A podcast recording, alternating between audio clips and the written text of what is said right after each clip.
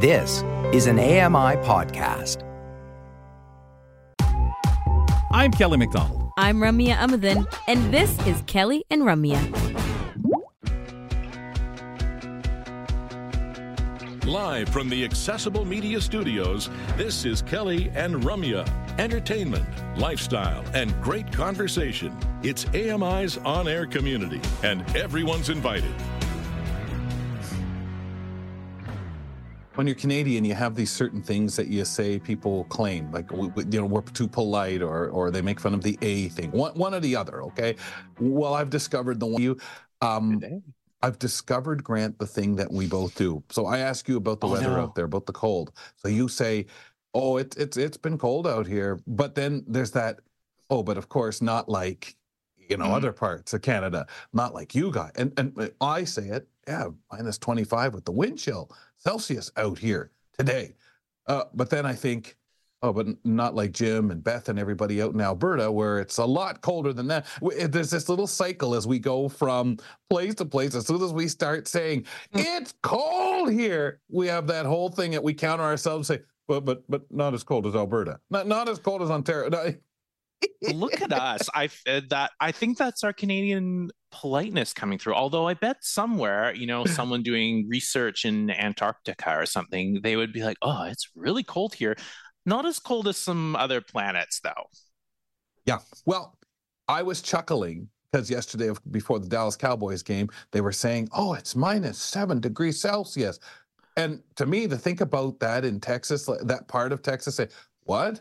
Wow, what those people would have been lost. And it was just a trickle there from that. Grant, how are okay, well, Yeah. not much as it is here in Ontario. Oh, well, well, I don't know, Alberta's where. So uh, to all of us out there across North America, brr, it's cold. Brr. Let's mean, see what that- we've got. Well, go ahead, Grant. No, that's cold for Texas, though, and that's the thing is that people just aren't used to it, right? So you kind of No. shut down the whole city. So Yeah. Well, and then But you think about for ya. when they get cold and frosty, you think, oh my goodness, the places that what do they do with the ice? What do they do with the frost? right, But like you say, Grant, we're here for everyone, and there's so much to do. Uh, the best today for those south of the border. Uh, it's Martin Luther King Jr. Day, and uh, our thoughts, of course, thinking a very special day of special recognition. Let's see what we've got coming up on our program today for you. Ottawa community reporter Kim Kilpatrick stops by. She's going to be talking to us about SnowGo and SnowGo Assist, which helps older adults and people with disabilities with their snow removal. On our independent living skills segment with Leanne Baarda, we get some tips on how to host a dinner party with vision loss. Wow, that was a good conversation. Ramya and I had that one with her the other day. And on Know Your Rights, Danielle McLaughlin discusses a class action lawsuit that has been filed in the Ontario Court of Justice against the Attorney General of Canada. That conversation, a very important one, ladies and gentlemen. Lots of great information there later on in hour two of the program. So we had this talk on our meeting this morning, Grant. Blue Monday. Jeff Ryman brought it up a couple of times. Thanks, Jeff. Uh, it's Blue Monday, the third Monday of January, often referred to as the most depressing day of the year. But, folks, help is on the way because ABC's Dan Macedo, uh, Dan, excuse me, Diane Macedo, compiled years of research into her 2021 bestseller, The Sleep Fix. This is after nearly a decade of anchoring the uh, network's overnight newscast. Now, reporter Dan Yu has some takeaways from this. One of Diane's biggest revelations from consulting experts was that if you focus too much on the popular phrase sleep hygiene, you might psych yourself out. You may need to tackle your biggest worries ahead of time. Diane suggests a cognitive behavioral therapy technique where you physically write them out and then pencil in the next step in solving each one. Of course, we also got to talk about screen time and quote unquote blue light. Diane says tricking your brain with bright screens is never the greatest idea at night, but that doctors prefer you at least be watching something on them passively as opposed to responding to emails or scrolling endlessly. So I guess the podcast grant, they're okay. If no matter what, if they're coming out of your phone, and again, for us, that blue light really doesn't bother me too much. But uh, if you're listening to something, if you are passive, I mean, there are so many people that enjoy the television on, or of course, their white noise. What is your prefer- preference, or can you sleep with that? Oh man, I have like the worst sleep habits ever. Like I'm often falling asleep listening to a podcast or whatever, and then it'll be talking about something heavy and I'll like wake up. Yeah, I'm just like I'm just horrible. But I do sleep with white noise. I really need that to block out because uh, I'm such a light sleeper, any sort of background sound. How about you? Well, white noise is interesting too because I love the sound of um, beaches, the waves, something that's constant that covers up sound around thunderstorms. I enjoy that, even with the sudden boom or whatever. But generally, it's it's that rumbling. Um, I generally put on podcasts or or something along those lines. Old radio shows, as you know, since we're yeah. both fans of those. Oh, I yeah. do a lot of uh, story listening.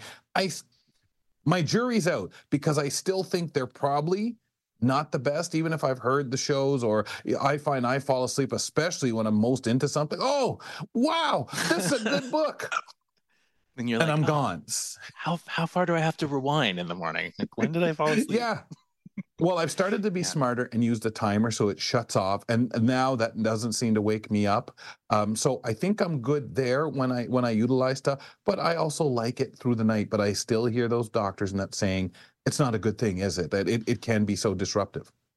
Yeah, exactly. I do the same thing with old time radio. I don't know what we're going to do, man. Like, it's hard to fall asleep now without having that on, but we know it's not good for us. So, no, exactly. I don't know. Well, uh, Grant, the one good thing about Blue Monday, um, to be honest with you, is taking into account wintry conditions, as we were speaking earlier.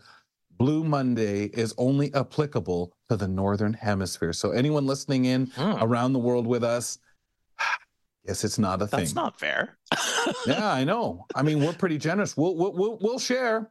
Coming up next we'll on the program exactly. on our Tech Talk today, folks, Michael Babcock is uh, joined today by the new elective president of Blind Information, Information Technology Specialists. Jeff Bishop will be with us, and we'll get into that conversation with the guys after this. Don't miss a minute. Kelly and Ramya will be right back.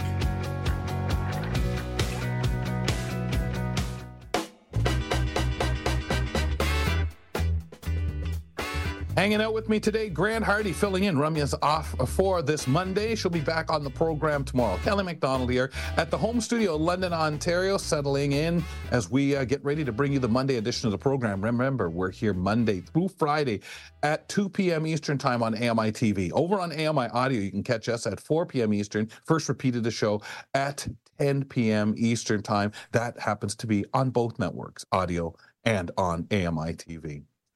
Well, we like to start the week off um, probably getting you thinking a little more, but certainly bringing you a lot of information at any given moment. We'd like to welcome to talk all things tech, Michael Babcock.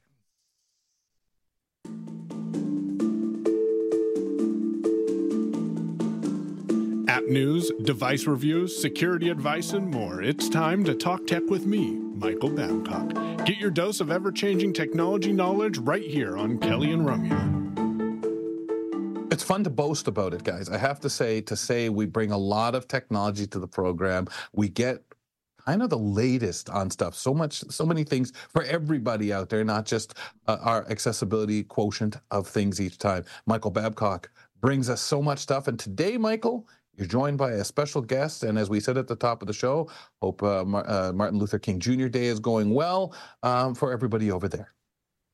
Well, thank you, Kelly. Definitely appreciate it. And yeah, as we left the segment last week for regular listeners who know, uh, Be My AIs had been demonstrated on the Blind Shell Classic 2 last week, and I heard it in the hour before the Kelly and Ramya segment. So I had to tease with that. So if you're a Blind Shell user, you should have that available on your phone now.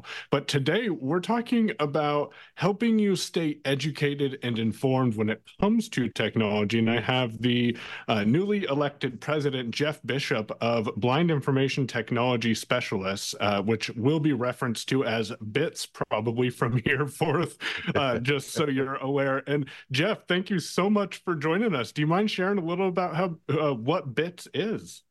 Sure. Thank you so much. Hi, everyone. And I'm in sunny Arizona where the high will be in the 70s today.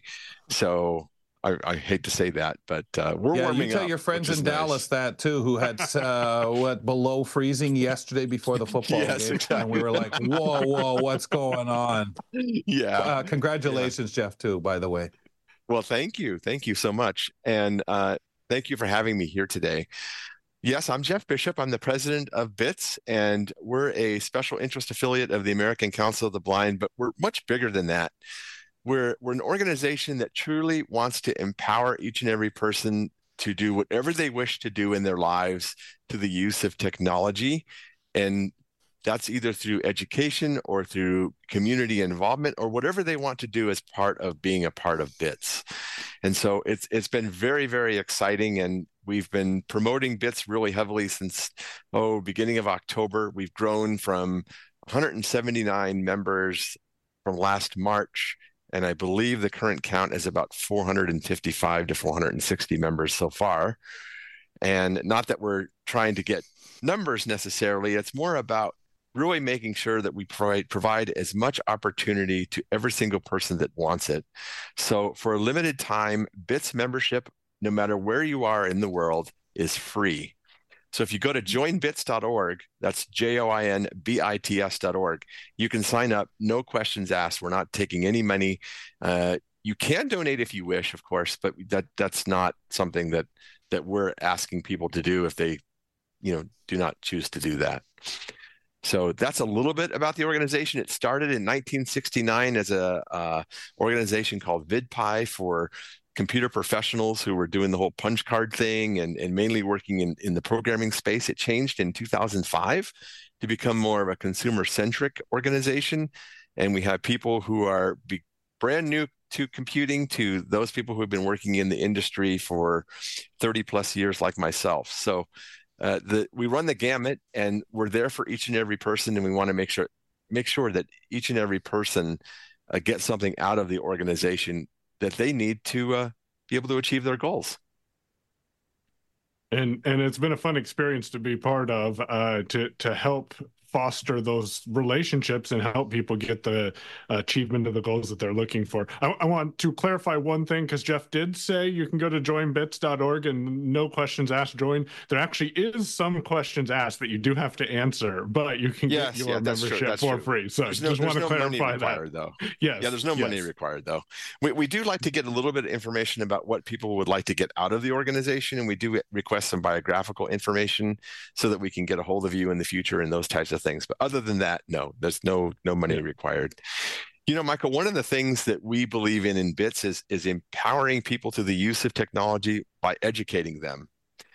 And this has been something that the affiliate has wanted to do for a really long time.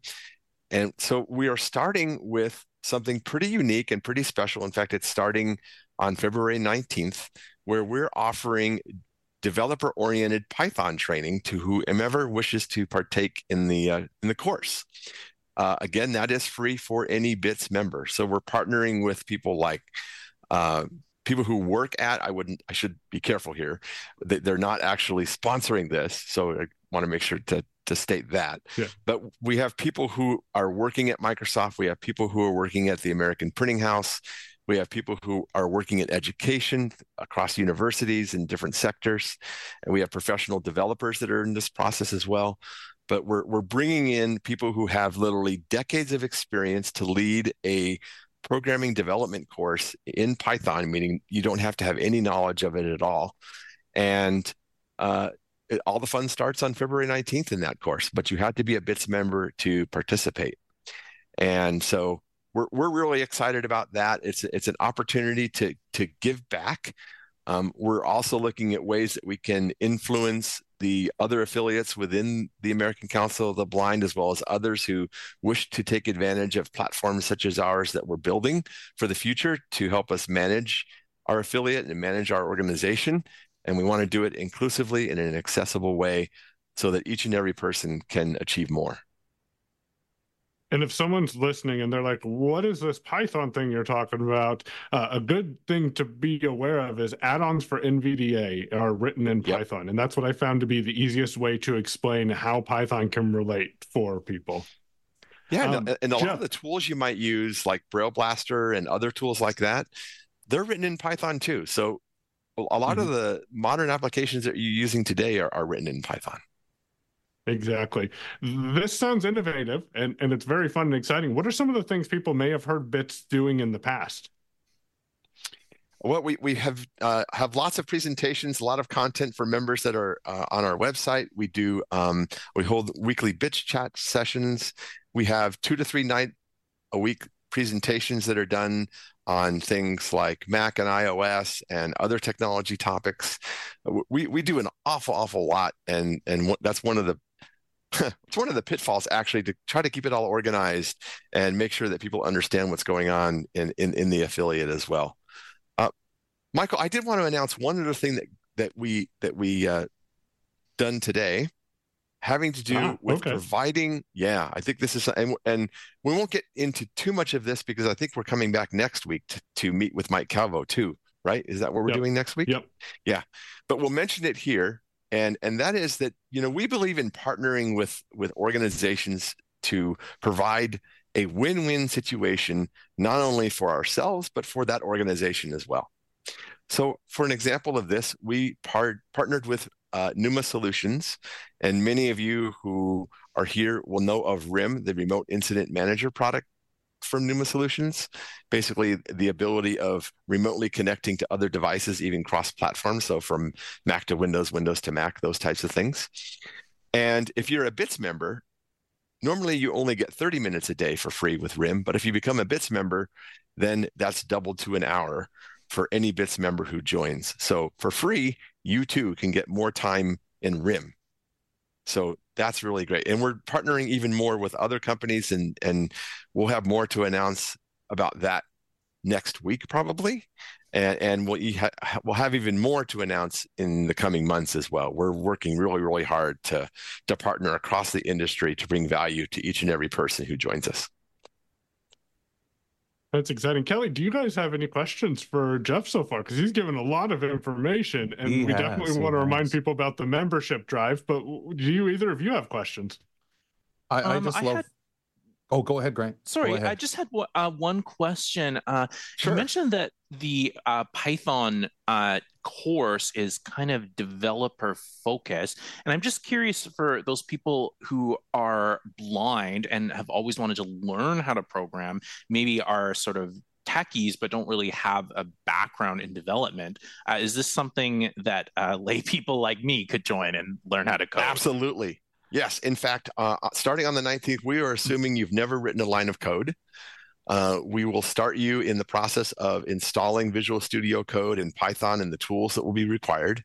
We'll walk you through the process of learning Visual Studio Code. So, that first month, we don't even start writing code. We just get you familiar with the editor, the settings that would be best for you to utilize to make it efficient for you, how to utilize it. Uh, we're going to use Markdown and some other basic Python language constructs to help with this, but we're not teaching Python at this point. But yes, this is a course that is not intended to be something that you have to have any programming knowledge whatsoever. We're going to assume you don't know anything about writing a that's, line of code. And by the end of that, we hope that you'll have some skills to take away from what we bring forward. Oh, that's great. So many people in the community uh, could could use a skill like programming to have in our back pockets. Uh, yeah, it's about just yeah. yeah it's about being productive in whatever way you can. And so taking these skills and utilizing them in whatever you're doing in your life, you know, will be of value to you. And we want yeah. to do it in eh an accessible way. How, how, do you deal with people being afraid of stuff like this, especially the older people, Jeff? And what do you say to them? Like, like you just said, we're gonna for the first month, we're not even writing, we're learning and everyone has their curve for learning and gets really sometimes intimidated by that but the confidence as i listen to you speak that you're exuding really makes someone say why not? I'm not wasting anyone's time. I'm going to try. You know this is actually a bigger problem that we're having. We have on our discussion list we have well over 500 people on that list and so you can just imagine the amount of traffic that's on that list. And we've mm-hmm. gotten feedback from people that say, my gosh, I'm getting buried in email. It's all about this discussion list and I can't find anything else. And this is something that we're trying to figure out from a culture perspective. What do we do? How do we allow people to continue to speak their voice, have, you know, and, and provide value to the organization and have conversations, but do it in a way that is is not so oh difficult to manage. And and this is something that we're we're learning. And this is also true for whether you're young or old. And we want to make sure that we're also listening to the voices of each member and bringing content and and technology to them to be to be able to meet them where they are because that's what it's all about isn't it so this course may For not sure. be for someone who is older but it might be so it's really truly up to them we want someone who joins us to get whatever they choose to get out of the organization you know what they deem is important for them. And we have to meet them where they are. And so with the growth that we're having we're having to adapt quickly uh, and be efficient at it. And that's something that we're we're trying to do and be very nimble. And we're learning and listening. You know god gave us two years for a reason. And and so Mhm. we're we're Yep. uh we're, we're doing lots of listening and lots of learning and making sure that we're valuing respecting and making sure that everyone feels safe w- warm and welcome in the organization Awesome. Speaking of growth, you want to talk about the membership drive? What we have another minute? Yeah, you bet. So if you want to learn more, anyone can join and you can go to joinbits.org, J O I N B I T S.org. And there's a form there. Simply fill that out and and join us. And then we'll get back to you within the, in a couple of days. We're we're getting lots of memberships, so it may take a few days to process yours, but don't worry, uh, you'll be a part of us before you know it. So I appreciate all of you uh, having me here today, and we'll be back next week where we'll talk more about RIM and potentially even more educational opportunities and things that we're bringing uh, as being a part of BITS. So we'll talk about that next week. Awesome. Michael, anything in closing? No, I'm excited for where Bits is going, and uh, hope you and Grant have a great rest of your guys' show. Thanks for having us again. Thanks, Thank Jeff. you so Thanks, much. Mike. Talk to you next week, guys. Uh, join us next Monday for a tech talk with Michael Babcock, and Jeff will also be returning with him, and so much more on the program. We step aside for a couple of moments. A vibrating weight loss pill seems to work, but only in pigs so far. Could it make its way to the market in the future? Jeff Ryman steps in and he'll discuss more on our uh, headline segment up next. Stick around and learn something new. Kelly and Ramya return with more in a moment.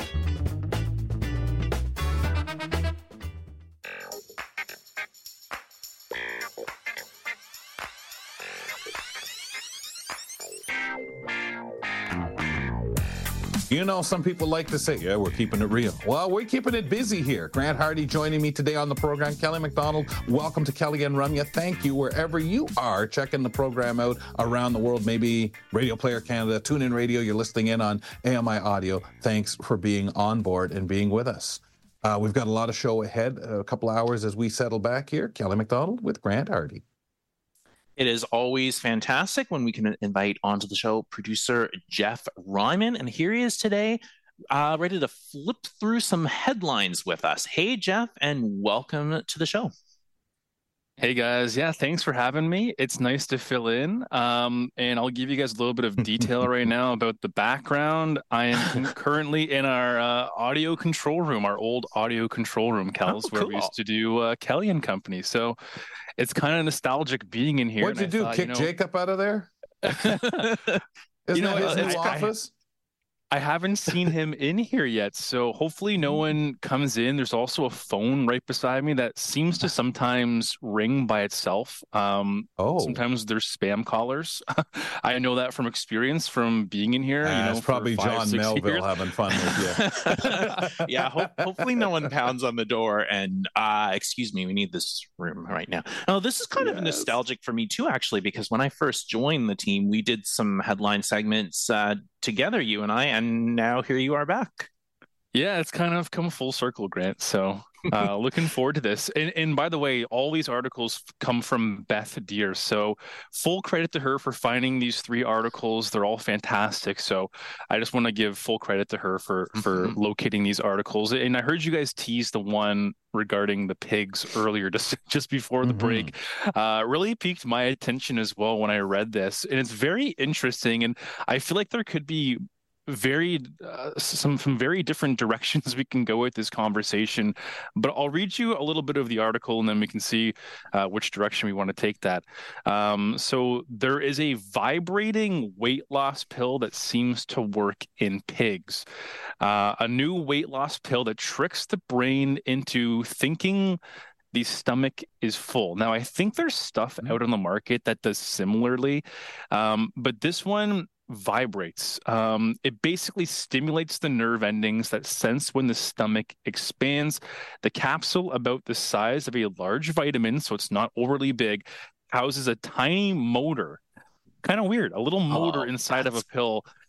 It is a little bit strange. Uh, I don't know if I'd want to be popping this into my mouth, but you know, uh, Uh, we can we can get into that conversation in just a second, but yeah, house is a tiny little motor uh, that starts vibrating when it hits the stomach. So I guess you wouldn't feel it uh, necessarily in your mouth. You'd maybe feel it in your stomach.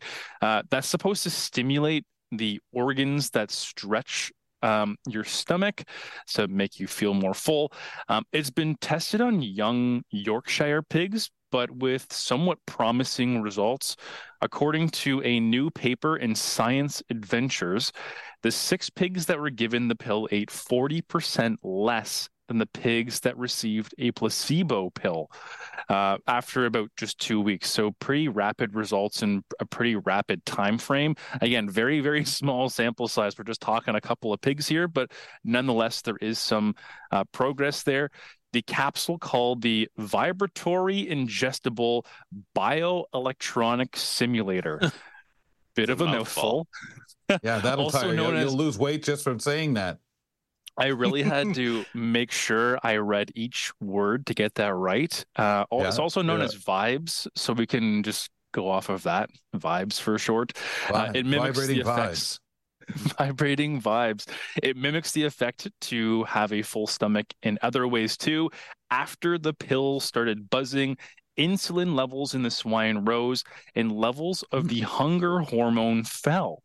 Uh, so just as they do when the stomach expands after a very large meal. So there is a vibrating pill out there that seems to be working in pigs. Again, small sample size. I'm sure they'll probably expand that um, to make that at a larger sample. But guys, your thoughts on this? Is this something that you think could make its way to a market? Would you guys feel comfortable doing this? Is this just completely far fetched? Um, I guess Grant, I'll start with you.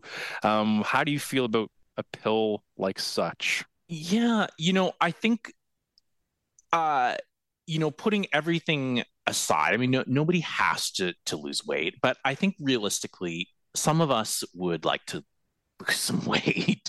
Um, and when you look at, you know, all, like pills that we're using sort of off label, like this Ozempic that people are trying to yeah. get prescribed, it does produce some unwanted effects in the body. And I'm wondering whether a pill like this, which seems to work less chemically and more just by like, you know, vibrating, stimulating your organs, just to reduce your appetite, who knows? Maybe this pill will turn out to be healthier and less problematic than some of the others that are on the market, yeah. and that would be. Really That's where thing. I go, Grant. I really like that part of it because, as you say, other things.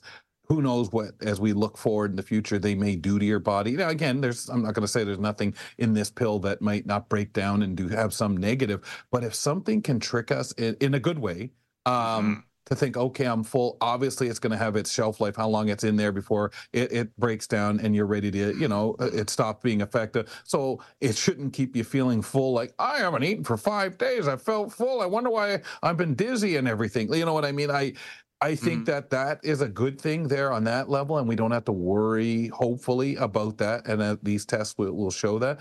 But I think anything that teaches us something a bit different makes our body react in a way that it's supposed to. That let's literally say you stop taking the pill, your body stops doing That's reacting it. to it. It's not there. You know, withdrawal necessary, except you suddenly start eating, you know, what you were. And I'm sure there's there's negatives there, the way the body works to, to a certain extent. Just like if you stopped eating so much food, your body's going, hey, I need food, man. I need food. I'm not stretching. I'm not feeling as full as as I was uh, two days ago. Uh, again, the, the mm-hmm. mental game of that. But that's the same as somebody in a situation where they're on a, they go away on a trip, they're on the boat and they're hanging out at the buffet the, the 14 days they're on the boat. You're going to come home and like, oh God, I'm hungry Um, so I like that, Yeah. Jeff. I love Grant's point about the safety, the potential I- being safer. You know what? Potential safety, I- exactly. I, I, I, I, I feel like I need to have more information to Mhm. fully have a conclusive opinion on this. But that's like belief, Jeff. gonna be- us, this is so Yeah. weird. Like it's so. It's kind of like telling you, Jeff, here, take this pill, and it'll be like you going and playing a full hockey game. You'd like, are Yeah, you I know. out of your mind? That's not possible. That's that's where I'm at right now. It's like on one side of my brain, it's telling me that it's super intriguing. Like this is cool. This is so futuristic. Like it, it makes me think that, you know, the future is nearing. Um, in the sense that when you were younger, you know, you could pop a pill, or it's sort of like the Matrix. You know, the blue or the red pill. You can see the future. You can do, you know, crazy things like that. Like this is sort of like playing with the the, the fun side of my brain, where it's like, hey, you know, if you want to lose weight, it could be really potentially this simple. I don't know if Bradbury is, science but it- fiction. it- yeah, exactly. You know, it's kind of fun to think about. But then on the other side of my brain is a little bit more skeptical, where it's only been done in pigs and it's only been done in a very small sample of pigs. And pigs are not the same as humans. They don't have the same tendencies. They don't have the same sleep schedules. They don't have the same bodies. Um, it is still a, kind of an encouraging thing to see it, you know, uh, at least have some progress. Um, and that there is somebody out there that is trying to experiment with this stuff. But yeah, the the the the the critical side of me is leaning to thinking I would like a little bit more information because this article Yeah. basically just says this is all good. This is really really good, but we don't know. The the pig could have grown a third eye for for all we know Yeah, or I- something, you know. I mean, the pig could literally just not be eating because he's distracted or stressed about Yeah. oh, what I'm is not going on. hungry which with all we this might- shaking going on. Yeah, Oh my which, which we might be able to kind of see through as humans, right? So who, who knows? There's there's a lot that could be missing here. Yeah, it's definitely one of those articles that gets your brain going. It could be a little bit fun. Um, but yeah, I, I need a little bit more information. So hopefully there's uh, another study. Usually these studies come in, you know, different phases and stuff. So obviously we're very far away from this reaching uh, potentially into humans. But yeah, it is kind of interesting. And just the whole vibrating aspect of it, it vibrates inside your stomach. I'd be kind of curious to see how that feels because, you know, uh, Bake it could be it could be a little exactly And exactly how it works too. Does it is could it leak battery? Uh, does it use a battery? Does or, it, I don't or know. when you're cold, like on a day like today, does it like get inside you and sort of not really start? You swallow the pill and it's like, mm, mm, mm, mm, mm. Oopsie. Yeah, like Mm, mm, mm, that that's sort of the thing. It says it has a tiny little Motor, yep. inside of it, and it, it's really kind of hard to even visualize what this pill looks like. If it's apparently the size of a large vitamin, um, you know, how long does that motor last for? Yeah, there's just too many questions here. But again, it is really intriguing and kind of Get your interesting. motor to, running. Da, da, da, da. Head on that high. Oh, oh, no, it's too cold. Mm, mm, mm. The pill ain't working. yeah, awesome. I'm gonna. I'm gonna, I'm gonna like say, yeah, fun article, fun article for sure. Yeah. Uh, I also want to switch to kind of, I don't know if this is necessarily fun because I wouldn't say it would be fun if you're part of this town, but apparently there's a rat plague. And I feel like we've been talking about rats and rodents a lot on the show and over the last bears. month or two. Bears, uh, you know, a lot of wildlife. Um, Mhm. But apparently there's a rat plague that has hit an Australian coastal town and thousands and thousands and thousands of these little rats are showing up some of them getting washed up on shore. Um, there's a surge in the rat population and has caused a combination um, of ideal wet weather conditions for breeding and bountiful harvests. So ah like it, this just makes me i mean i don't I'm not a huge fan of rats, um, especially when they're of the wild variety. Mhm. Um, but this would be uh, a nightmare for me. I mean, these things chew through things. Uh, they are very not sanitary. Um, yeah, I mean, having these things just washed up on, just basically summoned into your town. Um, yeah, not Yeah, overly ideal, guys. I don't think they're that nice either, right? Like they're they they can be really nasty to people too. So they're they're invasive, but also just not not nice to have around. Well, they're just everywhere. It's hard to keep them. They could squeeze under anything, through anything, but it's the disease problem. When you start talking stuff like that and how they will be anywhere and you go touch anything, you are so in jeopardy of disease. And I know we've talked about it in other places where there wasn't a lot of food, especially places like New Orleans when uh, the the pandemic was on, and rats were were more visible. And then along come people. New York's talked a lot about it. Yeah. So it's definitely across the planet a problem. And I have a feeling that if we only knew about islands and certain places that have become, you know, really uh, overwhelmed by them, that all of a sudden they're getting off there and headed to the mainlands and whatever, I, I think we'd be scared. Um, I think yeah. it's definitely something yeah. they need to address. I also think that, you know, there could be this this is just me being glass half full type of guy and trying to take a more positive spin on this. What if they hmm. started doing rat tours? Didn't they do that in new york? In new york. In, in oh, the yeah. subway system. What, what if they start putting they out recipes jeff for you smoking rat absolutely not. Oh, no i will never yeah. put one of those things in my barbecue. no? I don't think so. I, I, no, absolutely not. Go think on that, Jeff. Now go go go go smoke that rat and think about it, right? yeah. yeah. No, I, you don't don't I, need to kind of contemplate that at all before giving us that answer. No. You're very It's firm, a hard no. pass. It's a hard pass. It's a very firm no. Um, you know, I, I, I I will draw the line somewhere, and that line is at rats. Okay, so if you guys were planning on coming over to my house anytime soon and expecting rat, I'm sorry. I guess that's understandable. I would think so. Yeah, we thanks, pal. Of course, anytime. Jeff yeah, Ryman joining that... us. We're doing the headlines as he filled in for Beth. It was kind of a fill in for you, Grant. Fill in for Beth, who happened to step away and, and didn't get back in time. Uh, so, really good job on the fly, didn't he? Yeah, this Grant character, I don't know about him. He's kind of MIA. oh, God.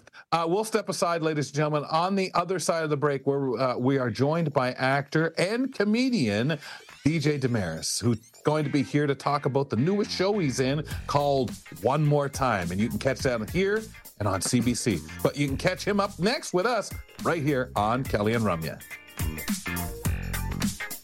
Keep it here for more of Kelly and Ramya on AMI TV.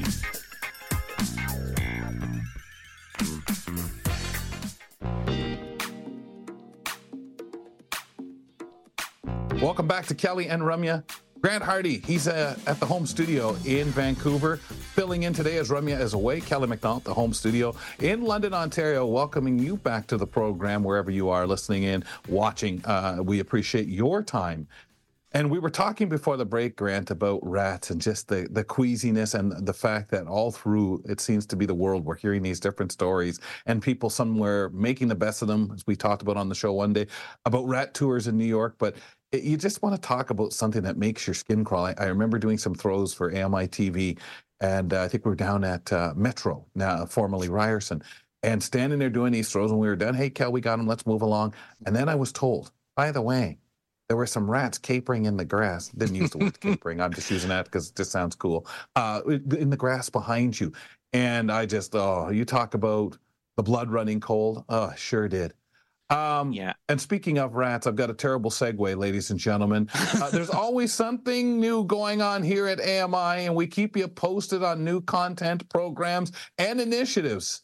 Today, we're joined by actor, added to his resume, comedian DJ Demers to talk about one more time. Deej, welcome back. Nice to have you with us. Thank you, Kelly. What a segue. Speaking of rats, I'm still not sure I quite get that.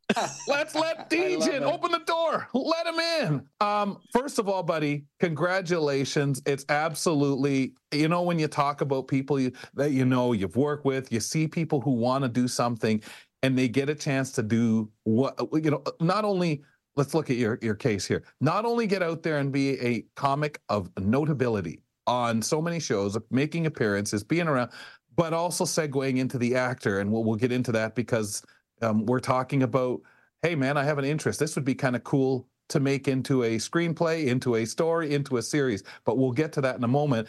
First, give us a, an overview of One More Time. Uh, One More Time is a sitcom that just came out on CBC and AMI TV and AMI Plus uh, about DJ, played by me, who's the manager of a used sporting goods store in the fictional city of Corverton, Ontario, Canada. And he's just a uh, he's a former pro hockey player, not NHL, but he, he played pro hockey, retired, came back to his hometown, and he's he's managing this sports store filled with all sorts of zany, wacky characters, and uh, it's it's a workplace comedy, and it's pretty. I think it's pretty funny. I think we made something a little bit weird and oddball, and, and I'm pretty proud of it. And uh, it just came out, just premiered this past Tuesday. Oh man, that's fantastic. Honestly, that's like my lifelong dream is to have sort of a, my own little sitcom. So I'm super, super impressed that you have that. Tell us how how did the show uh, come together? I wrote the show a couple years ago, and uh, you know, honestly, I've wanted to write something for a long time. Like you, Grant, it's always been a dream of mine. So I finally said, it was the pandemic. Stand up was on hold for the most part. I was doing some shows on Zoom and whatnot, but for the most part, I was just sitting around the house. And I said, if I don't write something now, I'm never going to do it. So I just I did it, and I I wrote it about this huge sporting goods store because I worked in one when I was in high school in Kitchener, my hometown. So it's kind of always been in my, my mind a little bit. So I said, what's a workplace that I know that I can see some crazy stuff happening in? So I, I wrote it and never in a million years. Well, I shouldn't say never in a million years because I, I always create goals for myself, but I never expect to reach them because I don't want to feel that disappointment, I guess. Even that sounds too fatalistic. I'm somewhere in the middle of expecting to reach them and not expecting to reach them. But yeah, CBC liked the uh, the pilot script that I wrote and, and we were off to the races.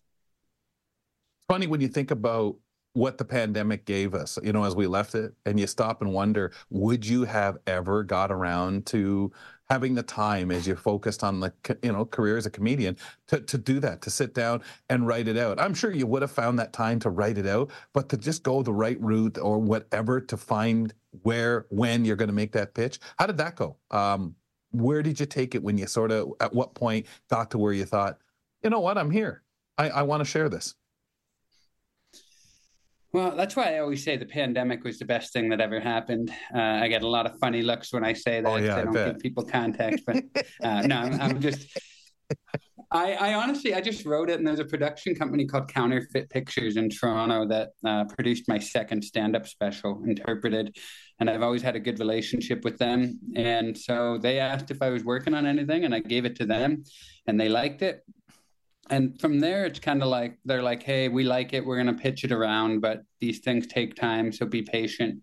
And cbc was the first person we pitched it to and they were like we love it. Let's make it. And then counterfeit was like oh even though they say they love it these things take time still. And then like a month later we're writing and then like six months later we're shooting. So it was like from what i've been told like everything that's happened is just extremely rare in this industry for how quickly everything moved along. So i don't know why. I don't know why god smiled upon me in this particular instance but um but yeah once it was out there once it was in the hands of the people who are actually capable of making this it was it's been a pretty quick ride. You're getting old. That's why. God knows. Oh man we can't waste time with this guy. Let's get at it uh, that is so amazing. it really Yeah. is, man. Uh, Deej, we're going to take a look at it here. Let's see, folks. We've got a trailer. Let's take a run at this and see what we here see Deej doing here to promote this. I hear this is pretty good. Got some big news for you buddy I'm getting a promotion? absolutely not I spent the last three months taking intensive sign language classes. i don't know sign language What? We can't quit. We worked too hard for this. Hey, we don't use that word out here. What, quit? No, work. You're going to eat nothing but raw spleen for four years? Why don't you ask Christine the Spleen Queen Levine? Three, two, One more time! Now streaming on AMI Plus. I want to know about people. Um, working with the people, uh, uh, being a comic, you know, you do your thing, you develop your material, but thrown into this, I've heard you have had a great time, and I'm going to tell you, they sound like in sync. the with the cast you mean Yeah, yeah, with the cast and everybody you're working with. yeah the cast um well, like you just saw them like and they're honestly they're I've never done this before, you know. So you go into it and you're like, I hope we're gonna have chemistry, and then honestly, there wasn't a single day where I wasn't super excited to go to set. Everybody is so talented and so great to work with. And that includes the cast, but that includes all the behind the scenes people. There's so many people who go into making a TV show. And the vibes on set every day were just incredible. The writer's room was incredible. And the mm. cast mm. is just so funny. Like it, you know, it's you you see how funny they are in the audition and everything. So you you know coming into it that you're you're to have capable actors. But then once you're actually in the moment watching them work and working with them being scene partners with them super fun. The most fun i've ever had doing anything. I mean i love stand up too but this is just a different kind of the collaboration really makes it really fun man. I, I loved it so much. I have nothing but great things to say about the entire process. I know the pandemic was incredibly hard, mainly for people in the arts, especially like we said, uh, stand-up comedians, anyone that sort of relied on those live performances or connecting with their audiences. How are you able to create, like, keep your creative juices flowing and come up with a whole sitcom, be positive, you know, just get through it in the face of uh, all the difficulties that we faced during the pandemic? It's a good question. I feel like you know, it was tough for comedians and people in the arts. Obviously, like you said, live performances were shut down, but there were people who had it way tougher than that. There were people who were actually sure. getting sick with COVID, and there were people Absolutely. not being able to see their loved ones. And so, trying to keep perspective, it was bad, but I was at home with my wife. We we hung out. Obviously, financially, things were a little rougher without stand up, but we both had our health.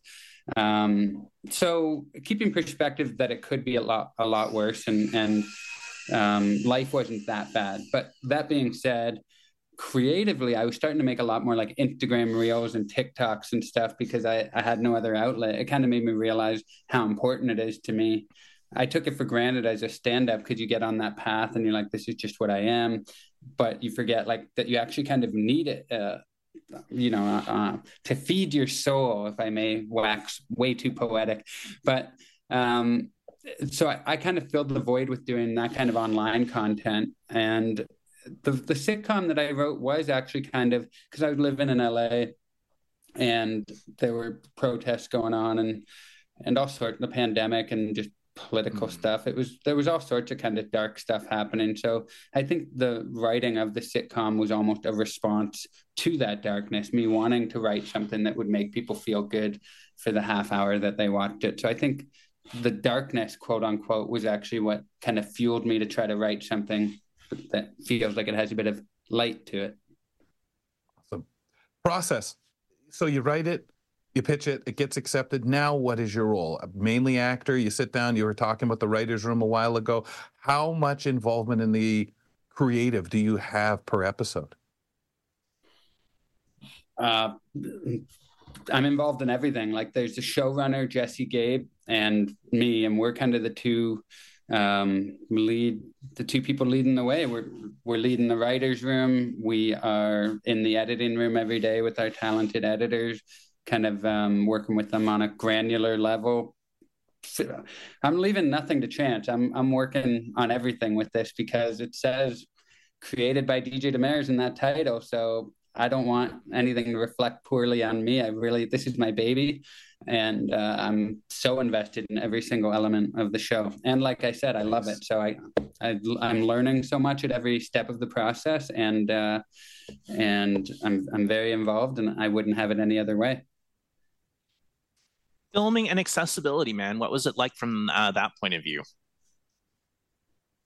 Well, filming and accessibility, when we first started filming, people were still wearing masks because that's been the way it's been on set for a few years now. And for insurance reasons, I think it makes it easier for them if, if everybody has a mask on. But that only lasted a couple days and i think i don't know the full scoop but i think it might have changed because they saw how bad i was struggling because the masks for me with my hearing loss are just i can't read lips it's it really makes things a lot worse. And and they were really doing the best they could. The production was they made the masks that have the clear window in them so I could read lips, but you know, they move a little bit, you can't read the lips anymore, or if they're speaking from the side or they fog up. So it's not a perfect solution. So the first couple days were were rough. And then I was so excited when we got rid of the masks. Like I just felt like a cloud had been lifted. I knew the rest of production would be a lot better.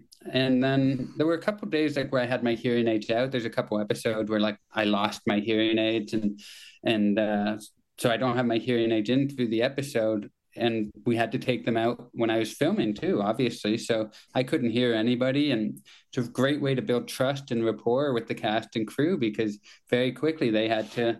People would have to kind of let me know through mm-hmm. sign language, made up sign language because I don't sign, but to let me know that the director yelled cut, or somebody would tap me to let me know that the scene was about to start since I couldn't hear. So all sorts of little things like that that were very vulnerable for me um, individually as a real person, but I like to believe that vulnerability kind of bled into the into the role as well because that was the whole point of of that episode that DJ in the show is supposed to be vulnerable, and I felt very vulnerable in real life too. I love it. I love the sharing, the things that people will learn uh, uh, of you, of the characters, and and having that fun, Deej. Um, big time. Congratulations, my friend. Thank you very much for giving us time and talking about it. A lot to take away. Thank you very much, Kelly. Great to see you again. You too, Grant. Thanks. Uh, Thank thanks you. for having me, guys. Yeah, we'll get you back on here, and good luck for, to you and everybody. DJ Demers joining us on the program one more time airs Tuesdays at 9 p.m. Eastern Time on AMI TV. You can also find it over on AMI Plus. Join us on Mondays when we do our AMI highlights. Coming up in the next hour of the program on Know Your Rights, Danielle McLaughlin discusses a class action lawsuit that has been filed in the Ontario Court of Justice against the Attorney General of Canada. And on our independent living skills segment with Leanne Baarda, we get some tips on how to host a dinner party with vision loss. But up next, Ottawa community reporter Kim Kilpatrick stopped by to tell us a little bit about SnowGo and SnowGo Assist, which helps older adults and people with disabilities with removing snow. We'll be right back.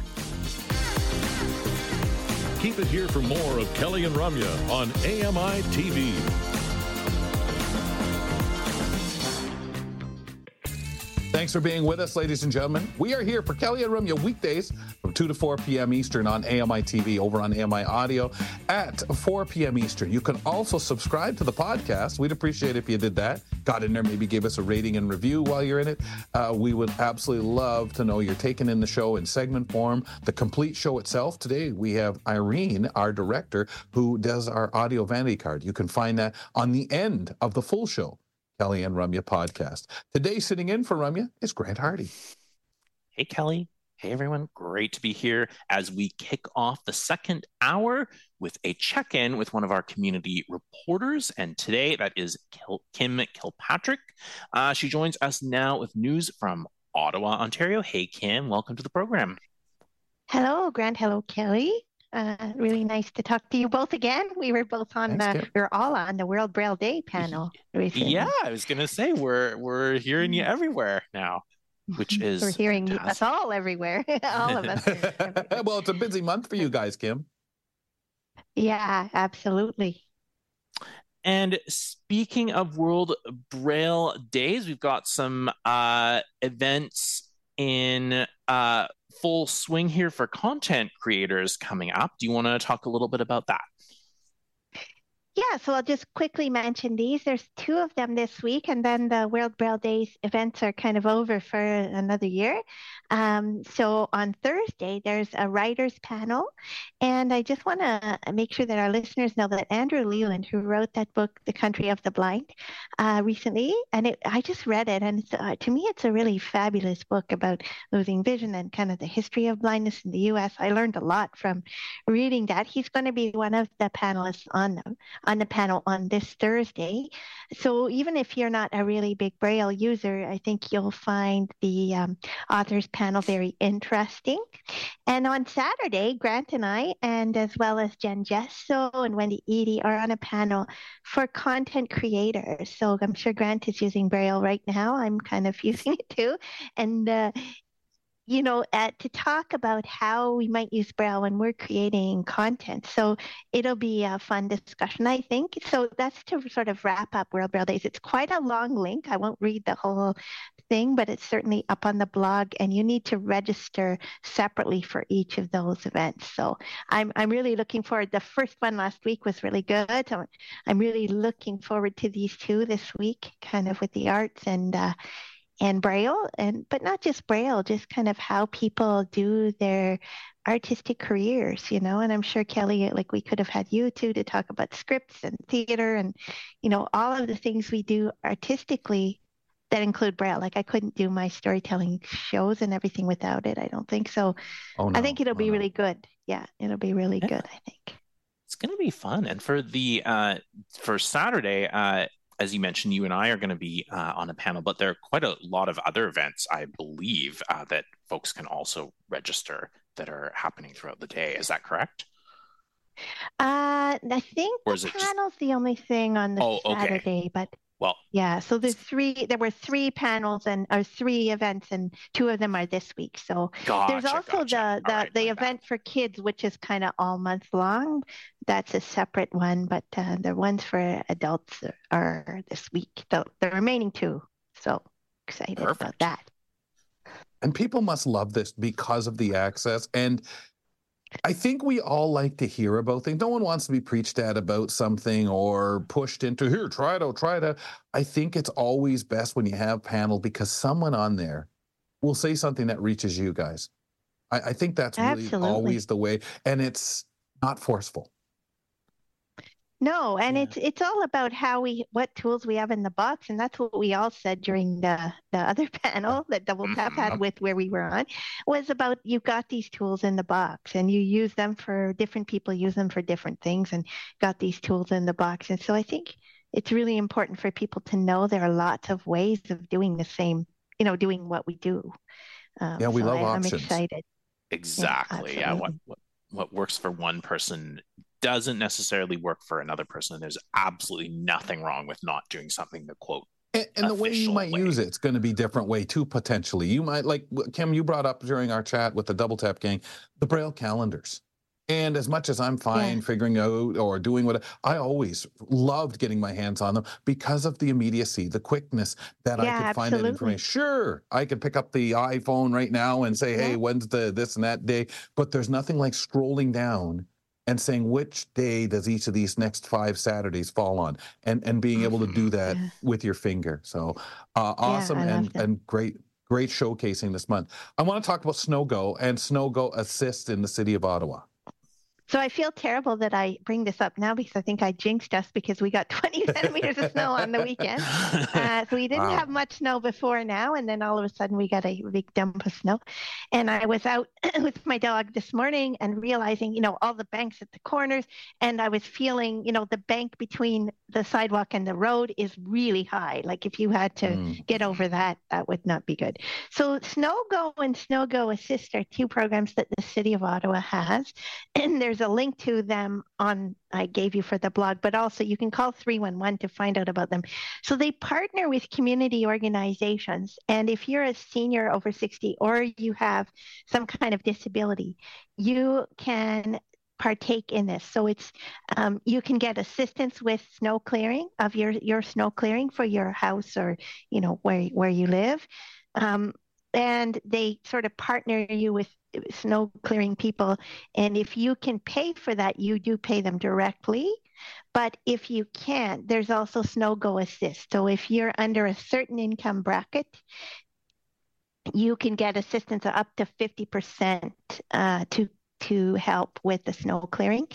So I really think, you know, when we think of all the different disabilities, like blind, low vision, yes, I mean, you know, but also any kind of mobility disabilities. Um, I've heard stories of big snow um, situations where the para vehicles cannot get cannot pull in to get mm-hmm. people, right? Because there there's a huge, you know, the snowplow comes along and they leave the snow at the end of your driveway. You know, they clear the street, but Fill there's right now in. this huge thing.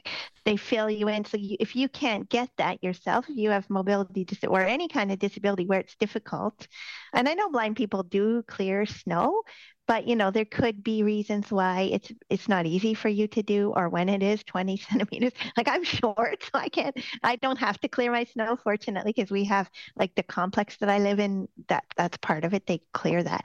But you know if i had to clear it we have to clear it off our balcony which is just kind of shoveling it down, you know. But mm-hmm, when I have to mm-hmm. lift it, like I'm short, I can't lift it up high, like up to the to the top. So it is something that you know there are many disabilities would make it very difficult to do. Um, so I think it's really nice to to hear and to know that that's a possibility. Um, and it sort of ties in with the next story, which is please do report um, difficulties with snow um, removal that the city does. So here's the other side of the coin, of course. Mm-hmm. There's your personal snow removal, but then there's the mo- removal that the city does. So, for example, this morning I was talking to someone who said she takes the bus, and uh, I don't know if she has a disability or not. Like I was just talking to her in the, in the coffee shop, and she said, "Oh, gee, I couldn't even get over the bank to get on the bus, right?" And um, if she doesn't, I don't know if she does or doesn't have a disability, but those are the things the city wants to know. So if you cannot get from the bus stop onto the bus because the bank is so high, or if you can't get to a building like a community building, um, or you can't get along your sidewalk. So I've had times where, you know, there was such a huge bank of snow at the corner that I was afraid I didn't know partly I didn't know how to get around it, but also I yeah, how to find that corner. See you. And can That's, they or line you, yourself right? up, right? Yeah. How do yep. you line yourself? Sometimes you line yourself up on one side, you climb over it, and then you have to line yourself up again because you've climbed over it, right? So, and can the car see you if you're all of a sudden emerging from this big bank of snow? Can they actually see you if you're there? Mm. So you should call 311 and report those um, to them and say, you know, I know at times I've said, I have a disability, I'm blind, like I really need this cleared as soon as possible. I understand there are priorities, but they will prioritize like buildings and sidewalks and places where people tell you, or if it's my bus stop and I said, look, I couldn't even get on the bus because the snowbank was so high between me and the and the bus. And I do find the last few years they've really done the sidewalks reasonably quickly um, they you know they seem to be trying to understand. And again it's shoulders of the road. If people that use wheelchairs need the shoulder that's what i'm you know, thinking you yeah clear that yeah. shoulder. You know you need to get that shoulder done. So if it's near your house and you say look I, every day i go to work and i have to go along here and for example near me there's a street with a bike path on either side of the street so they clear sometimes the road, but I was crossing it on the weekend when we had that snow. So you go across, you think it's safe, and all of a sudden there's this big pile between the bike path and the road.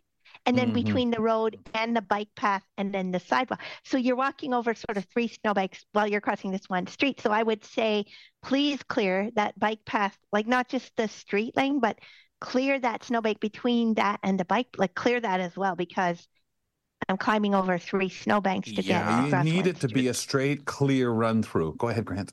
Yeah. No, yeah, yeah it's one, it's one of those things where like no beating around the bush. Snow can be in, incredibly difficult. I think, especially for a white cane user. I always find that. Uh, you know, essentially, no matter how clear the sidewalks and the streets are, the, the snow is is piled generally in exactly the spots where I think a lot of us use as landmarks. Yes, like, especially absolutely. if you're well, and because especially, people put them around poles and stuff, right? Because yeah, and the landmarks know, are person, gone, and they, know, the audible yeah. poles are no longer able. You're not able Reachable. to get to them if you use those. Um, sometimes they have a path that's only wide enough for one person, but it's to find that little hole in the yeah, exactly in the bank. Or if you're a person who, for example, crosses a little bit away from the, the curb cut, you know, that tends to be exactly uh, where they pile the snow. Uh, really excellent tips. I definitely would encourage people, uh, as you said, use your voice, call, complain, let the city know that it is not easy. Thank you so much for coming on, Kim. Well, thanks for having me. Right. Uh, Good luck Saturday, both of you. Thank you. Saturday. Oh my gosh. Yes. I have to make sure that's in my calendar. All right. Thanks, Kim. um, lots of great content ahead. Coming up next on the program, On our independent living skills segment with Leanne Baarda, we are going to get some tips on how to host a dinner party with vision loss. Don't go away. There's more great conversation with Kelly and Ramya right around the corner.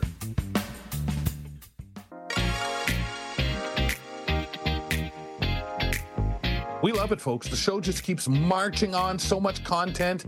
Settle on back. Still more to go. Quite a bit more as we uh, work our way through hour two. We're here weekdays from 2 to 4 p.m. Eastern on AMI TV and 4 to 6 p.m. Eastern on AMI Audio for the first uh, uh, broadcast of the show. Grant Hardy's with me today. Kelly McDonald here. Ramya Amuthan is away. Uh, I am here in the London, Ontario home studio. Grant's at the studio, his home studio uh, out in Vancouver. And on the third Monday of the month, we're visited by uh, Leanne Baarda for our Independent Living uh, talk. And this one, Ramya and I recorded a few days back with her. Let's get right to it. Hi, my name is Leanne Baarda and I'm here to teach you all about independent living skills. Please join me on Kelly and Ramya. Leanne, uh, always lovely to have you join us. And when we start the year off, I guess we're thinking of different ways to uh, entertain or do things differently when it comes to entertainment. And we're always talking about inclusivity around all of these contexts, whether it be Halloween or the holidays of any kind uh, and things like that. And today we're going to cover hosting a dinner party with vision loss. Good subject. Yeah, well, I figured, you know, now we're kind of getting into doing more uh, in person things together and we're trying mm-hmm. to find new ways to reconnect. And so, um, you know, with something as versatile as a dinner party, you can do it with the theme. You can do it, you know, um, you know, as formal or as informal as you want. So there's a lot of different ways we can go around it. And uh, so I thought we would kind of cover, you know, things like the menu and dietary concerns. Um, you know, what kind of invites to send out, supplies, etiquette, social factors uh, O&M considerations, and of course, obviously ILS. yes, yes. Okay. well, we'll get to as many as we can this time around, starting with the menu. Uh, my favorite part. Of course. Uh, me too. Especially reading it yeah. and especially utilizing it. yeah. Was, so again, so it was so many choices, and um, I know for a lot of people in the vision loss community, uh, buffet style is one of the more challenging ones because not knowing what's in front of you and um, you know, how to serve yourself a particular item, especially if you're not familiar with it. So thinking about um, what's going to be the most accessible for the group that you have with you. So um, potluck might be a good one. So that saves costs for people, and then it gives people a chance to try a variety of things they may never have had before. Um, or you can maybe say, you know, tonight we're going to dine from all of things from um, I don't know, the Southeast Asian menu or a Filipino menu, or, you know, just get really uh, creative and interesting. Mm, I love that because it is so fun to be able to do some other things that you may want to do and you know whatever is usable and, and we as blind people I know you know you sit there sometimes and with a lot of anxiety over okay it's not just will I like the food will I not? Can I get at it? How do how do I do it? And there's a lot to think about, especially if you have people with mixed dietary situations. Exactly. So you know, if you do have um, a crowd coming that has diverse, um, you know, maybe uh, dietary concerns or allergies, so maybe think maybe just do a simple cocktail and appetizers. Um, maybe just have uh, a variety of different snacks out available. Um, mm. You know, so you could do it kind of any which way. Um, I know the new, um, you know, not so new, but making the rounds again are um, board game parties, and uh, Dungeons and Dragons is making a new uh, resurgence. So um, lots of things you can do there. Mm-hmm. Right, for sure. What about uh, our budget? So, yeah, I was going to say. Yeah. So again, depending on um, you know, especially with uh, soaring food costs, can, how creative can you get? Oh yes. So can we take the, let's say, the famous Costco chicken and turn it into several appetizers, or can you turn it into, you know, maybe club sandwich sliders, or you know, just different ways to to save some money but still um, enjoy yourself. And of course, you know, if you wanted to outsource to um, a local restaurant that, um, you know, maybe specializes in things like samosas or in falafel or, you know, just different things like that, you mm. are a mm. little more difficult to make on your own, but are still budget friendly. Mm. And this kind of extends into how we serve as well. Mm-hmm. Right, Leanne? Yep, exactly. So again, we talked about sort of like family style or table service where, you know, you have the host going around serving everyone or you know maybe having um, sort of like a precursor so you can say okay so now at the table we have um, potatoes au gratin at 12 o'clock and we have um, steak bites at 3 o'clock you know you can kind of however is going to make the most sense to uh, to the to the people you're serving mm-hmm. or you could just kind of put a variety of things on a plate and then um, again, describe it using the clock face so that people know kind of what they're up to. Are there any toothpicks sticking in the food? Are there straws in the cups? So just little things to be aware of, just to yeah. kind of mention. And Nobody sometimes wants a straw to the face. Oh, no, exactly. Sometimes a buffet style is what uh, ends up making the most sense, but there are ways to make that more accessible as well. I find right. using different areas of the house, so like having, uh, you know, sweet things on this surface and drinks on this surface, or like this part of the countertop is only for these things, so that people have, uh, even for navigation, have a different idea or can have more specific ideas of how and where things are laid out compared to just like here's the buffet good luck yeah and yep, the things exactly. that make a mess of the carpet we'll just keep those in the kitchen yeah exactly uh, all, the things, uh, mm-hmm. all the things that are red sauce are stay in the, yes. on the tiles only. I yeah, know. That cocktail or sauce better yet, stays no out red sauce. It stays in the middle of the table. No red wine either. Um, yeah. If we were cooking and prepping at home, give us a rundown of these quick kitchen tips that we always discuss. Right. So again, you know, uh, finding your recipes online first. Now you can even just say, um, I the other day I didn't know what to make for supper, so I googled. I have this, this, and this. What can I make? And it came up with a whole uh, slew of recipes that I could try. So I just kind of went with the most accessible for me and what I thought would be the quickest, and uh, turned out uh, pretty well. So. Um, things like allrecipes.com is another really great one. Um, and what I like about that one is that it actually has reviews.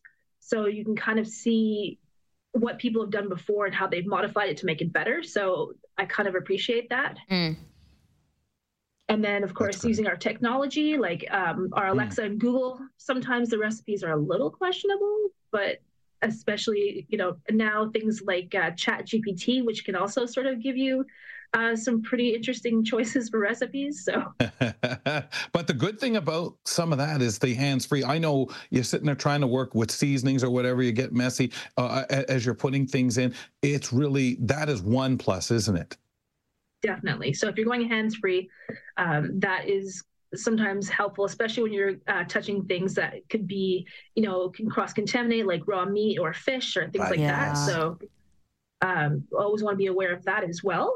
Um, so now moving on kind of to the prep side of things, you want to maybe label all of your spices and ingredients ahead of time so you know exactly what you have. So for spices, for example, you can use the, let's say your own audio labels like from NaviLens.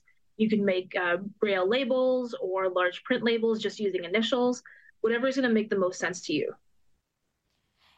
And how about because there's always a lot of taste testing and things mm-hmm. like that leading into the party sometimes as well. Sometimes you're cooking, people are still arriving. So there's got to be some etiquette around this as well, yeah? Yeah, exactly. So just say, you know, uh, dinner's not quite ready yet. So here are a slew of appetizers, and here maybe start with a cocktail while uh, I'm still in the kitchen. Uh, just sort of take your time, and um, we'll, you know, I'll be out in a moment with uh, things that are are worth mm. the wait. Mm-hmm. And this is when our all our tools and gadgets like talking timers, talking thermometers, anything else uh, that you're, you know, going to make things easier on yourself with exactly. on the day of. Yep, and then always using our tray. So if we're measuring things out, then uh, whether it's wet ingredients or dry ingredients, if it uh, doesn't, if it's going to spill, at least the tray will catch it, and there'll be one less thing you have to clean up, especially you don't want to deal with a, a messy floor. So if the tray is going to yeah. take care of it, all the better. Okay. Yeah, really wonderful. Now, again, we're often, as you guys were talking about, the whole, as things are getting ready, you're taste testing using that different spoon, using all your smells and touch to get there. But if you get a new appliance ahead of this event that you want some help with, Leanne, is it best to get yourself somebody in your position to come on in there? Definitely. So if you know um, at least maybe um, a month in advance, that is usually a good rule of thumb, especially if you've gotten a new appliance. So like if you've got a new air fryer or a new convection multi-use oven or um, a blender, a new one to make uh, drinks, anything like that, please give us a call. We can go over it. We can uh, label it for you and go over the safety aspects of it, just to make sure that you're you're feeling good about using it and you feel safe. Mm-hmm. Okay. Let's right. move. And that, yeah. And that in concert with your talk, your talking timers and, and so and on. And all the gadgets. Yeah. yeah. Yeah. Yeah. Exactly. Leanne, let's move to invitations. Okay, these are things you got to think about when you're really thinking about a dinner party at all.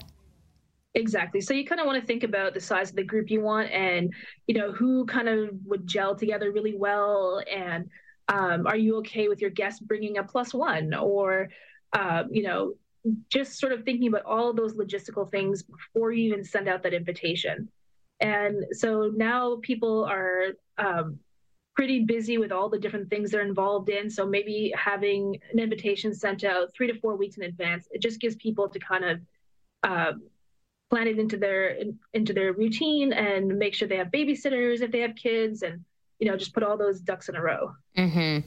So that includes plus ones, date, time, location, obviously uh, RSVP deadlines and things like that. Very helpful. Yeah. Should we include? I had a friend who ran a serious Game of Thrones party, and that required a lot of, you know, effort from guests as well. So if you're doing something very niche like that, probably put it in the invite. Mm-hmm. Yeah. Definitely. So, are you expected to wear a costume? Bring your own fake weaponry. bring your own Dungeons and Dragons dice. I brought uh, you, know, you can't just bring chips fork. and salsa. It's yeah, gotta just be don't legit. bring your fork, your own fork and knife, and then get fussy later. Yeah. No, no. You may need your sword for dinner, so just you know, be ready. Yeah. Okay. What about other supplies that you need to have as the host on hand? Right. So just some basics. So uh, napkins, uh, serving bowls, uh, some nice tablecloths that might add some color and contrast. Um, think about uh, disposable dinnerware. Um, I know now a lot of people are shying away from the plastic uh, knives and forks and going more for the wood or the the bamboo. But uh, for some people who have um, some sensitivities to different textures like that, they may not do do well and it might set them off in terms of uh, discomfort from using those particular items uh, while eating. So just kind of be aware of, of, of those sensitivities as well. Um, having things like uh, drinks. So if you're making um, either cocktails or mocktails, you have the right juices? You have the right mixers? You have all the alcohols, the soft drinks, the sparkling waters, all those kinds of things so you can make uh, mix and match drinks then of course, you know, the most important thing, your ingredients for your for your meal.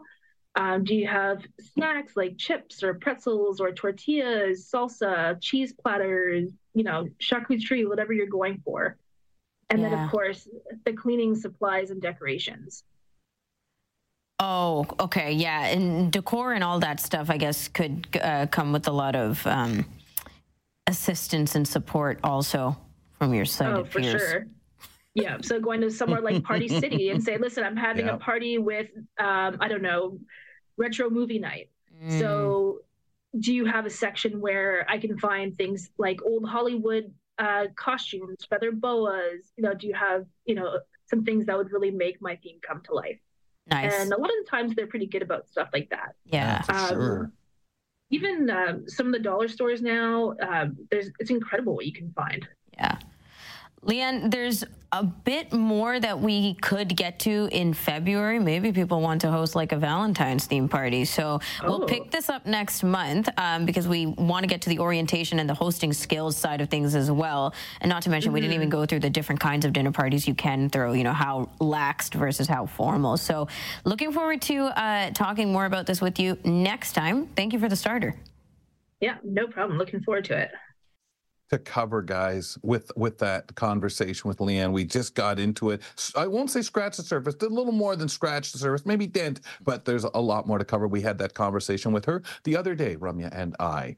And you can find Leanne Baarda on the third Monday of the month right here on Kelly and Ramya. Up next, on Know Your Rights today, Danielle McLaughlin is going to discuss a class action lawsuit that has been filed in the Ontario Court of Justice against the Attorney General of Canada. We get into that conversation, Grant and I, with her in two minutes. It's fun, insightful, and inclusive. Kelly and Ramya return in a minute.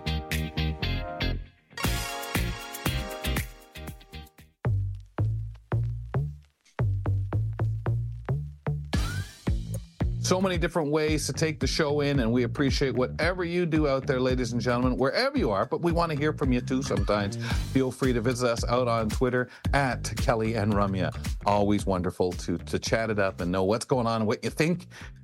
Well, okay, maybe sometimes it's not so great to know what you think, you know, especially when we're falling down on the job. Never happens. Grant Hardy joining me out in Vancouver. Kelly McDonald here today. And uh, never, Grant, never it never, never happens. We never fall down. We never do.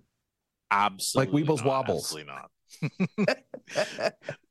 we do get to do a lot of thinking on the show. Speaking of that, though, and this is one segment that really gets me thinking all the time. It's time now for Know Your Rights with Danielle McLaughlin.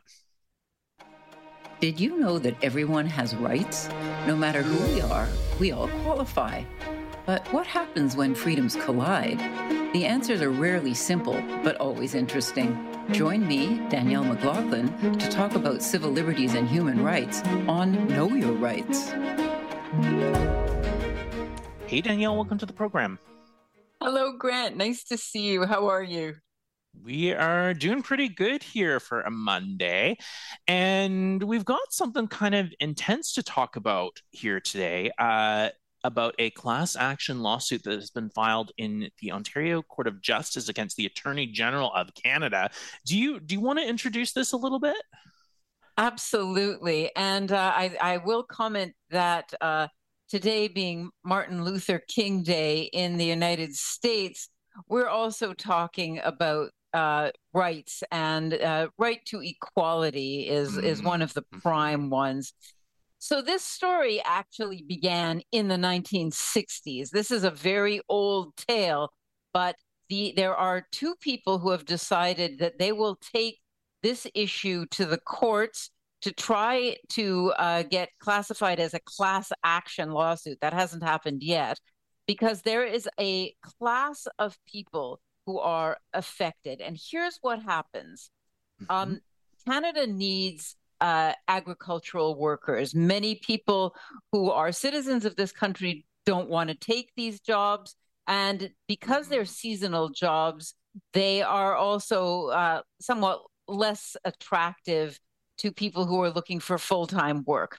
So what happens is the uh, farmers and the uh, the corporate the corporations that run farms seek foreign workers from um, mainly the global south, and they bring them to Canada to work in on a temporary basis. So they're called temporary foreign agricultural workers. Now, like everybody else who works in Canada, they are required to pay into the employment insurance plan. Now, for if you're employed, you will know that the government takes uh, a certain percentage of your salary to put into the employment insurance plan, and your employer will also be paying into that.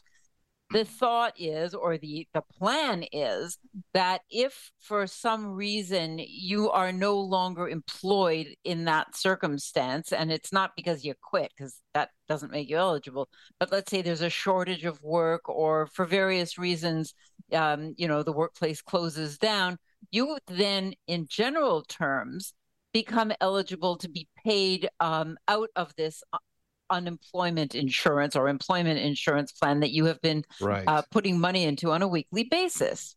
Okay, so, so Danielle, with that being said, yes. been putting money into it on a weekly basis. In general, who's eligible for that employment insurance? Excellent question. And in general, anybody who is employed who has lost work on not because they've quit, but on the basis of uh, there being a work shortage, as an example. Um, anybody who's paid in gets to collect uh, under those particular circumstances, except except for temporary foreign agriculture workers. They are excluded. They are required to pay into this, but they are generally excluded from ever collecting. And it's a very interesting kind of catch 22 that these people have been living under for a really extended period of time. I mean, we're talking about 50 years or yeah. more. And I'll try to explain how this has worked. Um, you and I take a job, um, the business goes bankrupt or there's a shortage of work, the weather is terrible, we can't do do the work we apply after a certain number of weeks. Uh, we become eligible, depending upon the kind of employment. Um, we apply, and then uh, we wait two weeks, and we begin to collect insurance. These folks, the seasonal agricultural workers, have what is called tied employment. Have you ever heard that expression? I don't think before today. Yeah, tied employment. Very interesting. Here's what happens. Interesting name, that's for sure. Isn't it? Name. Yes.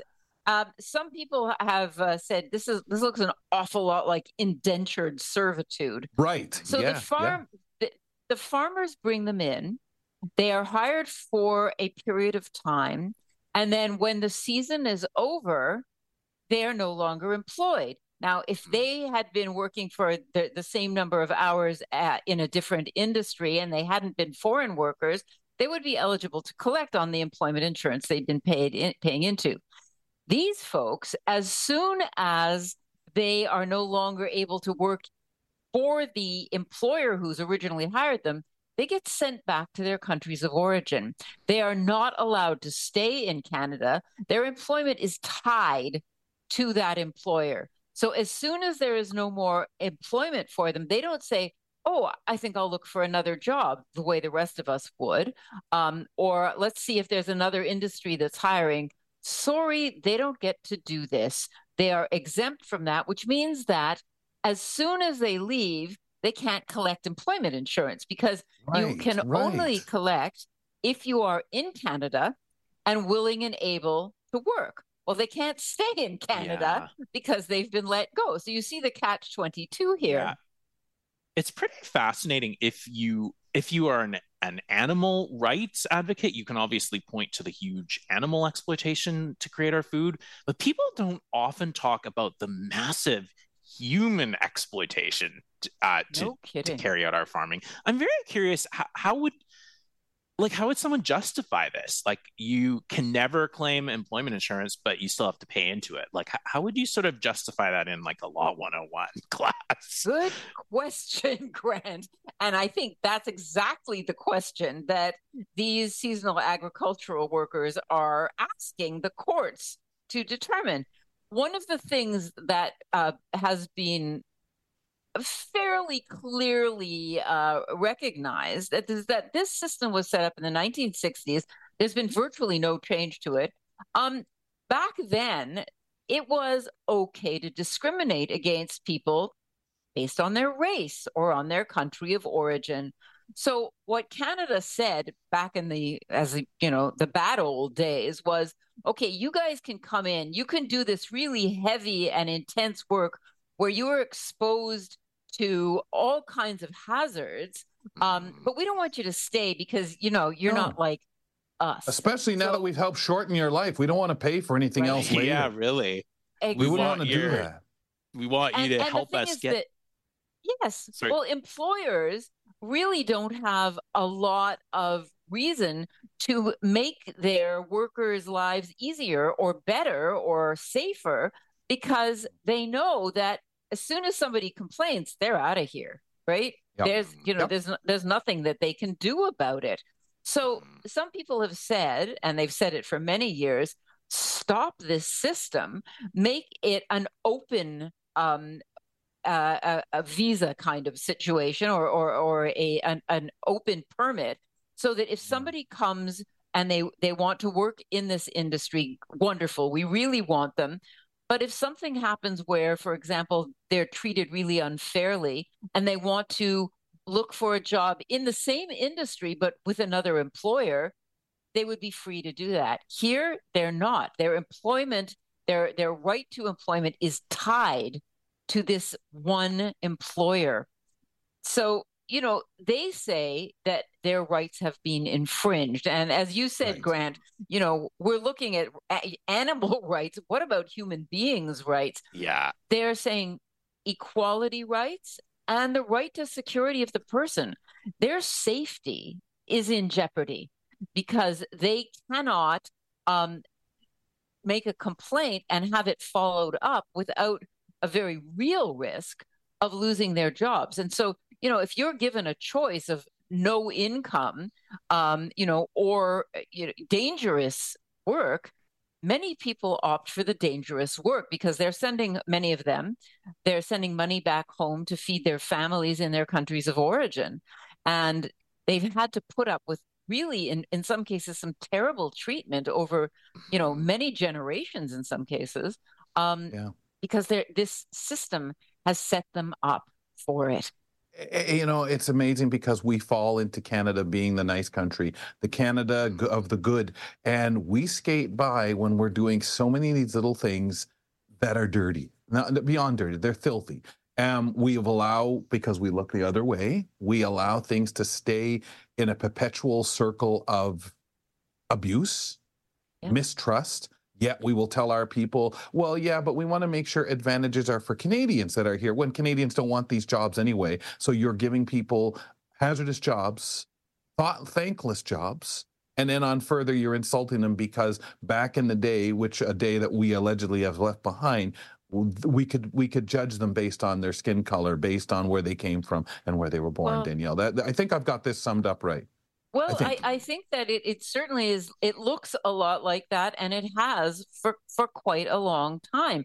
And if you think about the whole issue of equality, if uh, a Canadian citizen took this exact same work, they wouldn't be subject to this plan. No, they would be able no. to change employers easily. Well, the employers are often the people who provide housing, and frequently it's substandard housing, but there's nowhere else to go. So people and we learned about a lot of that during the pandemic when people Absolutely. could not they had to sleep in places with 15 or 20 other people. That's right. And yeah, and it's... and as we know, many of them became seriously ill because mm. because of that. Um, they're you know they're working under dangerous conditions. They're working with uh, chemicals some of them are in situations where they are not even given uh, safety equipment. They're not given respirators to to uh, you know to deal with some some of the sprays that that they have to use, and they've really been in a situation where they can't do much about it without losing their status in Canada. And once you leave the country, it's real hard to make a complaint, right? Yeah. So who's going to listen to somebody from say, uh, um, Jamaica, who wants to complain about their employment in Canada when they aren't even in Canada. Well, you know, that's right. That was then. This is now. That kind and, of situation. And how dare they when we opened the door for them to come here, tobacco pick or whatever it used to be in the old days. I remember as as a mm-hmm. kid, that's what people tried to do for the summer, and they'd tell me just how rough the conditions were, yes. just for them going out to do it. Let alone people that came from other countries and had to stay. Well, that's right. And yeah. so one of the claimants has been working on a marijuana uh, kind of plantation. Um, mm-hmm. and the another one is another kind of agricultural worker. Um, we know that there are certain centers in Ontario where there and also in BC uh, where there are you know large numbers of agricultural workers who are brought in uh, fr- from other countries and have not had an opportunity not just to to address this this unfair situation, but even to complain about it. So these rather courageous uh, people have found a law firm that agrees that they are being treated unfairly, and they are seeking to uh, file as a class of of people treated unfairly. So that hasn't been yet certified by this court.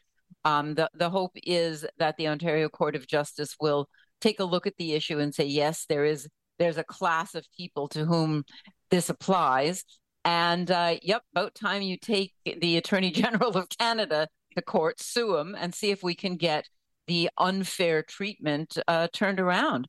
And yeah. I personally am very hopeful that this that this will happen. But you know, the thing about litigation is Could it does not way. happen overnight. No, it doesn't. Yeah. yeah, it's pretty fascinating how you know we've seen, for example, what happens when healthcare is tied in with employment. I can't imagine just having my liberty and home and country tied up with my employment. In terms of laws, rights, do, do you want to quickly summarize like what are we asking the government to do exactly? Well, I think that we're asking the government to strike down the plan that currently is in place that that creates this tied employment situation. We're asking them to look at the equality rights and the right to be to safety to security of the person of the people who are currently here as seasonal agricultural workers and um, you know revisit this legislation and you know come up with something better. You know do do we need to uh, just give people open permits and say you know you are welcome to work here in this industry. Um, this uh, you know this farmer has hired you. He's paid for you to come here. Um, and uh, you know you have a job if you don't like the job, you are free to look for another similar job. That is something that people have suggested might be a way of ensuring that people are protected. Um, yeah. You know, should they be eligible to collect employment insurance once there is no more employment? Well, if they have to leave the country, that's sort of the, the it turns on this, right? If they have to leave the country, they won't be allowed to collect the employment insurance. So, should we be collecting EI from these people if from we're not going to let them collect employment insurance? Or should we say, no, they get to stay on and collect what they've paid for? We'll see where that yeah, goes, yeah. if at all. How long do you think this will take, Danielle, this litigation? Well, I'm not. I'm not a betting person, um, but uh, firstly, we have to see whether, in fact, the, the government will acknowledge that there is a class of people to whom this applies. And then, you know, if it takes less than two years, uh, you'll, you'll have to resuscitate me. Um, but, uh, you know, it, I expect it, it will take a long time.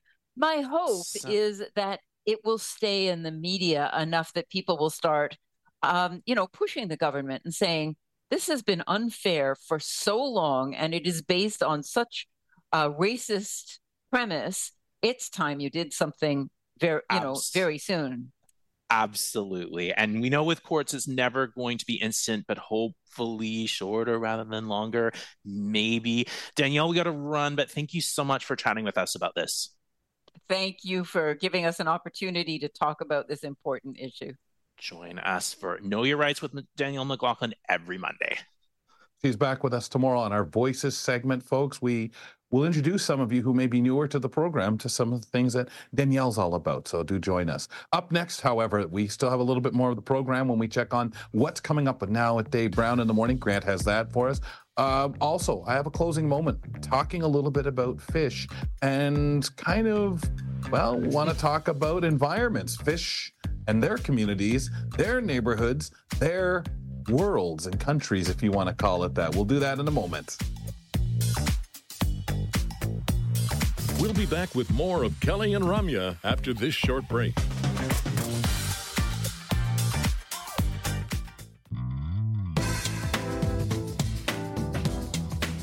Well, we're wrapping things up, ladies and gentlemen, reminding you to check out the podcast, subscribe using your favorite podcast platform.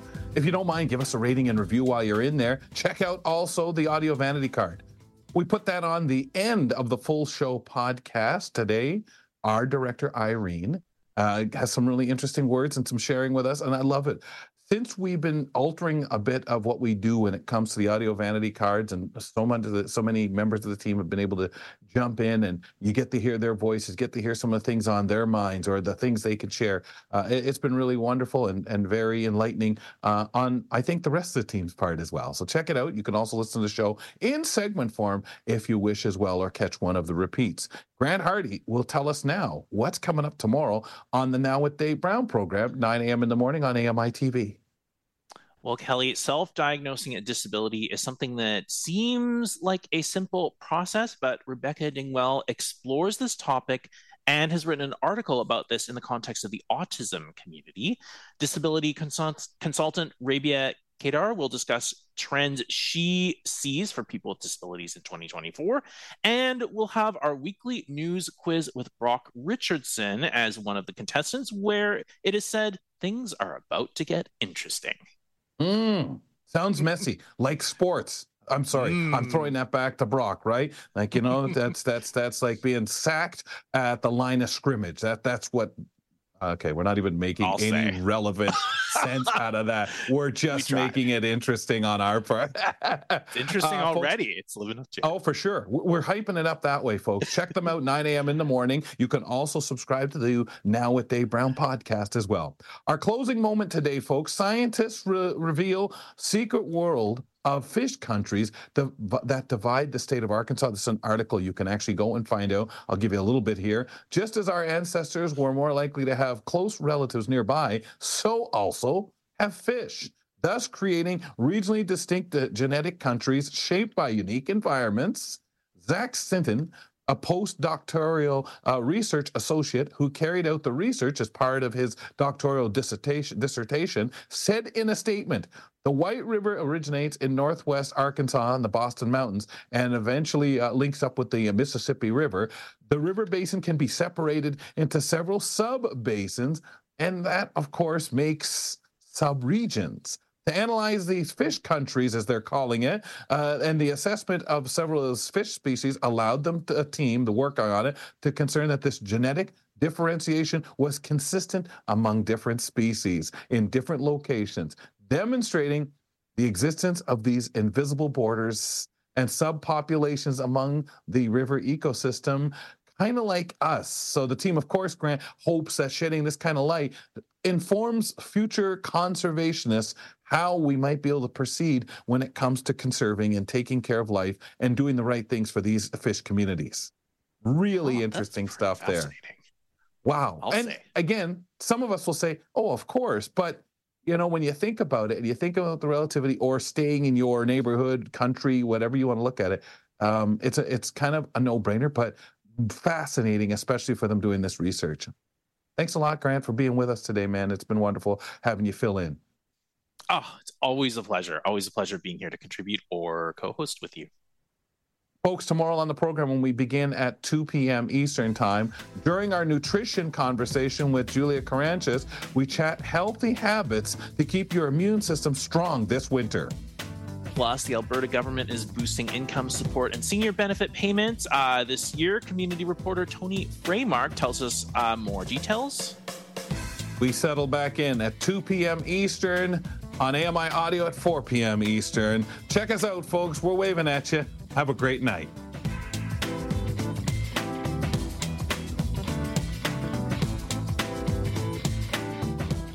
Hi, it's Irene, the director of Kelly and Ramya. I have a question. Where do all the movies go once they end their theatrical run? I love movies, but I have missed seeing countless award winning films because I can never get to the theater to see them. Most of the time, it's my fault. I have every intention of going out to view a film, but then I decide to stay in and not bother, especially in the winter. Back in the day, and yes, I am showing my age, you would go to Blockbuster and rent whatever movies you wanted. Friday nights, snacking on popcorn, perusing the flicks on offer. So, what do you do nowadays? Pay for st- several streaming services so that you can view all the best movies and series? I refuse. I subscribe to one, Netflix, and it gives you a lot of choice, but certainly doesn't cover everything. We already pay a lot for cable internet, and cell phone service.